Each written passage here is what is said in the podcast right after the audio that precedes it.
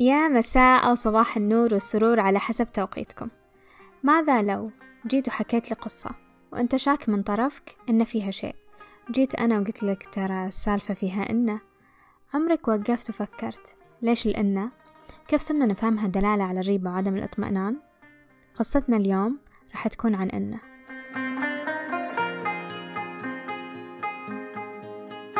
كان في واحد اسمه علي بن المنقذ وكان صديق قريب جدا من حاكم حلب وقتها واللي اسمه محمود بن صالح.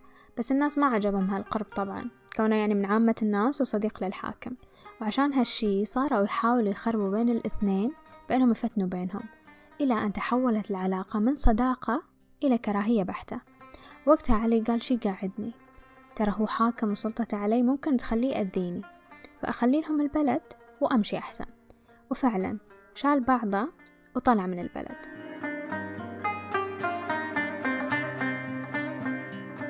عاد حاكم حلب ما عجب أن علي شرد من البلد فراح للكاتب الخاص فيه واللي كان ذكي جدا وقال له أبغاك تكتب لي رسالة إلى علي بن المنقذ وتقول له أني بعفو عنه وبسامحه وأن أبغاه يجي عشان يقابلني. لكن الكاتب ما اطمن له الرسالة. قال للحاكم خلص ما يهمك. وكتب الرسالة عادي جدا.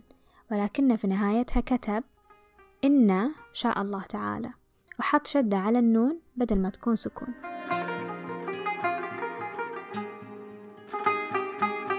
وصلت الرسالة لعلي واللي كان واقعا مو أقل ذكاء من الكاتب. فبس قرأ الرسالة ووصل لنهايتها ابتسم وفهم الشدة. واللي كان الكاتب يقصد بها الرجوع لأول كلمة للآية في سورة القصص. إن الملأ يأتمرون بك ليقتلوك. وقتها قال أوكي نيتهم وصلت.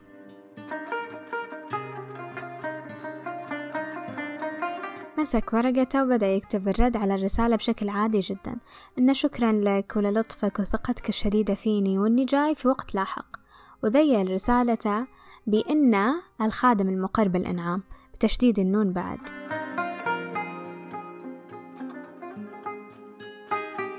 قرأ كاتب الحاكم الرد على الرسالة. وسمعها للحاكم اللي ارتاح باله لما حس إن علي ظاهريا أظهر ولاء للحاكم. بس الكاتب وصل لنهايتها وفهم آخر جملة كتبها علي.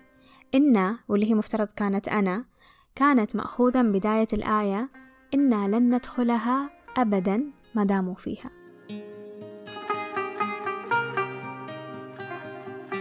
خلاصة القصة. لغتنا العربية لو استخدمناها مثل ما استخدمت سابقا مع تطعيمها بالآيات لعرفنا قيمتها الفعلية.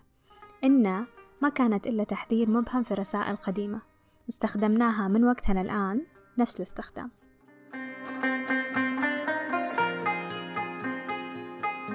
لو أعجبتكم قصة اليوم لا تنسوا مشاركتها مع أصدقائكم. ونلقاكم في قصة أخرى في الأسبوع القادم.